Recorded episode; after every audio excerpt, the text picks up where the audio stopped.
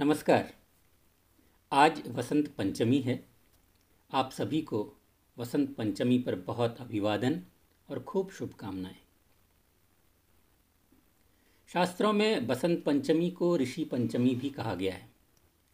पुराणों, शास्त्रों तथा अनेक काव्य ग्रंथों में अलग अलग ढंग से इसका चित्रण मिलता है।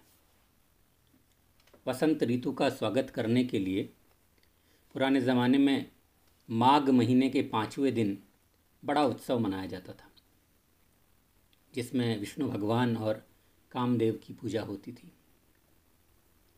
आज के दिन विद्या की देवी सरस्वती की पूजा भी की जाती है। यह पूजा पूर्वी भारत, पश्चिमोत्तर बांग्लादेश, नेपाल और कई राष्ट्रों में बड़े उल्लास से मनाई जाती है। इस दिन लोग पीले कपड़े पहनते हैं।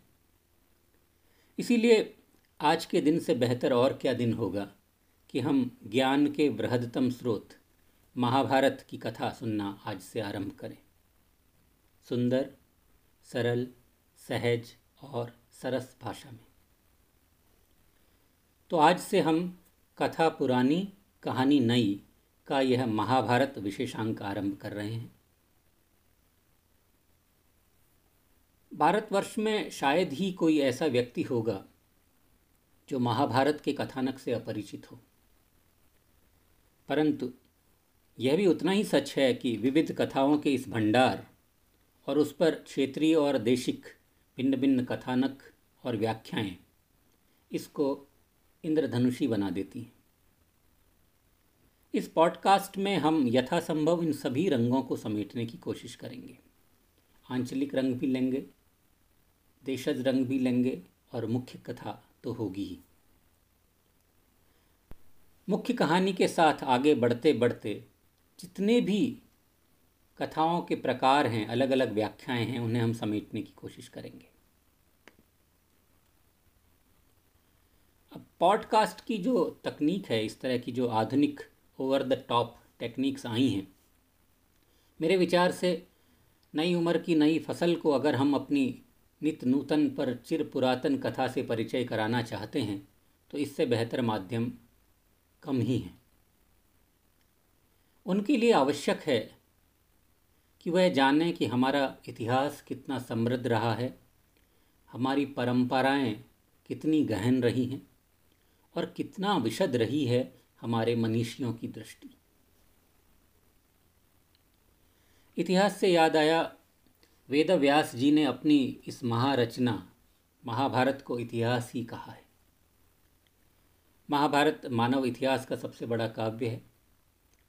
एक लाख श्लोकों यानी दो लाख पंक्तियों वाला यह काव्य लगभग अट्ठारह लाख शब्दों को समेटे हुए है।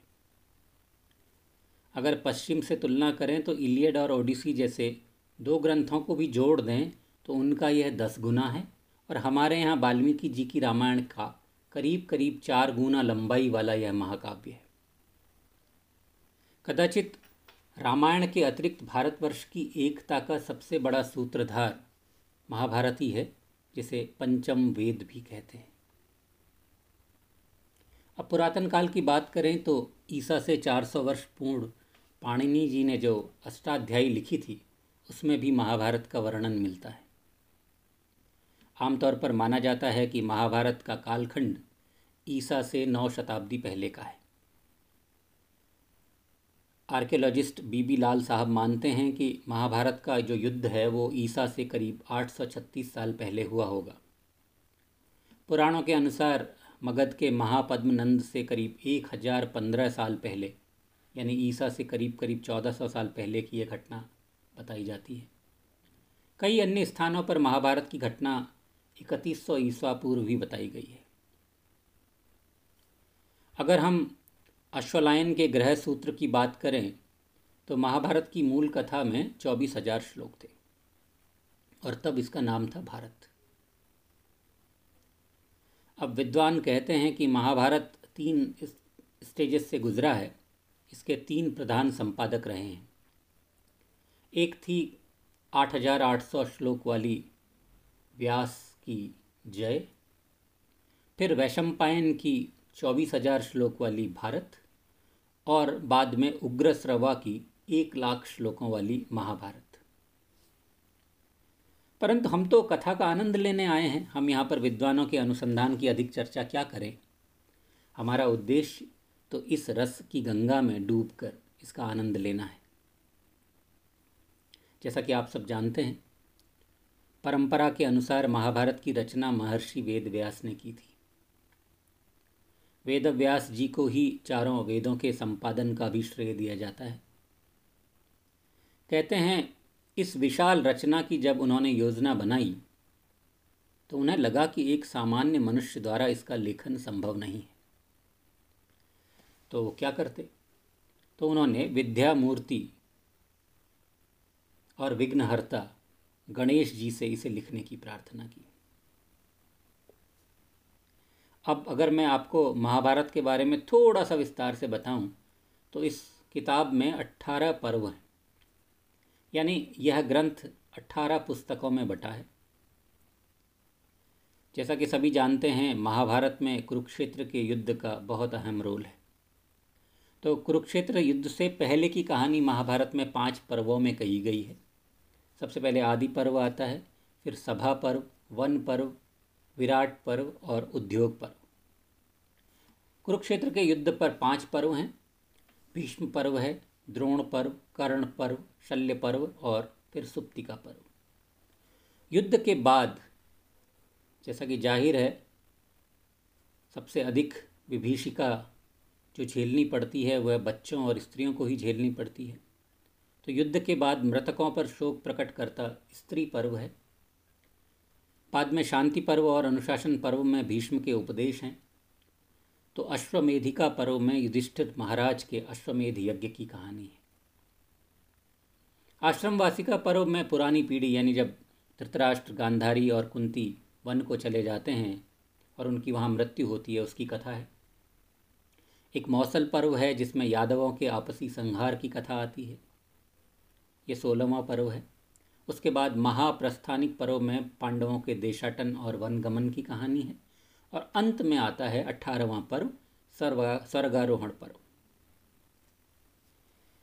वो कहते हैं कि सूरज की इस धरती पर जो कुछ भी है, जो कुछ भी हो सकता है, वह सब महाभारत में है। और जो महाभारत में नहीं है, वह कदाचित संभव नहीं है। महाभारत में गीता जैसा दर्शन है तो सावित्री, दमयंती और उर्वशी आदि कहानियाँ भी हैं। इसमें जीवन के लक्ष्यों, चार पुरुषार्थों का वर्णन है तो अपने आप में एक स्वतंत्र रामायण की कहानी भी है। हमारे पुराणों में जिस तरह होता है, उन्हीं की तरह महाभारत भी लौकिक और अलौकिक दोनों ही तरह की घटनाओं का वर्णन करती है। महाभारत में तो यह दुर्लभ संयोग बस शुरू से ही बन जाता है, आरंभ से ही ये बात है। कि जब चारों वेदों के संपादन के लगभग असंभव से कार्य को समाप्त करने के बाद वेदव्यास जी ने एक ऐसी कथा की रचना करने की ठानी, जो कि वैदिक सत्य को सरल भाषा में, वैदिक सत्य को सरल भाषा में लोगों को समझा सके। और जब इस कथानक की पूरी रूपरेखा उनके मन में साकार हुई तो उन्हें लगा कि उन्हें एक ऐसा लेखक चाहिए, जो अक्षरशः उनके डिक्टेशन को लिख सके। रामचरितमानस में तुलसीदास जी लिखते हैं, ब्रह्मा सब जाना, मन अनुमाना, मोर कछु न बसाई। तो जब व्यास जी उनके पास पहुँचे और लिखने की प्रार्थना की तो ब्रह्मा जी ने कहा कि, नहीं, मैं तो नहीं कर पाऊँगा, पर क्यों नहीं आप गजानन गणेश, विघ्नहर्ता गणपति के पास जाएँ और उनसे यह आग्रह करें? तो व्यास जी ने बताते हैं कि गणेश जी का आह्वान किया तो गणनायक करीबर बदन प्रकट हो गए। उन्होंने थोड़ा मान मनोहार के बाद हाँ तो कर दी, लेकिन एक शर्त भी साथ में लगा दी। उन्होंने कहा कि, व्यास जी महाराज, मैं तब ही लिखूँगा जब ना आप कोई पौज देंगे, ना कोई ड्रिंक्स ब्रेक लेंगे। और अगर आप कहानी के बीच में कोई चाय पानी और सुस्ताने का प्रोग्राम रख रहे हैं तो भूल जाइए। जय राम जी की। व्यास जी के पास तो कोई चारा नहीं था, गणेश जी की बात मानने के अलावा। पर क्या आप जानते हैं, गणेश जी ने यह शर्त क्यों रखी थी? ये शर्त शायद इसीलिए रखी गई थी कि व्यास जी मानवीय पक्षपात और पूर्वाग्रह, व्यास जी इस कहानी से बहुत गहरे से संबंध रखते हैं, और पक्षपात मानव का स्वभाव है, या कहें उसकी स्वभावजन्य कमज़ोरी है। तो गणेश जी ने यह शर्त इसीलिए रखी कि व्यास जी यह कहानी उन्हें जो डिक्टेट करें, वो मानवीय पक्षपात और पूर्वाग्रहों के बिना करें। तो जैसी कहानी डिक्टेट की गई, यानी बिना पक्षपात और पूर्वाग्रह के, आप सब श्रोताओं से मेरी विनय है कि बिना पक्षपात और पूर्वाग्रह के ही इसे सुने और इसका रसास्वादन करें। अगले अंक में उन ऋषियों की कहानी कहेंगे। जिन्होंने इस कथा को श्रुति के माध्यम से आगे बढ़ाया। तब तक के लिए विदा दीजिए। नमस्कार।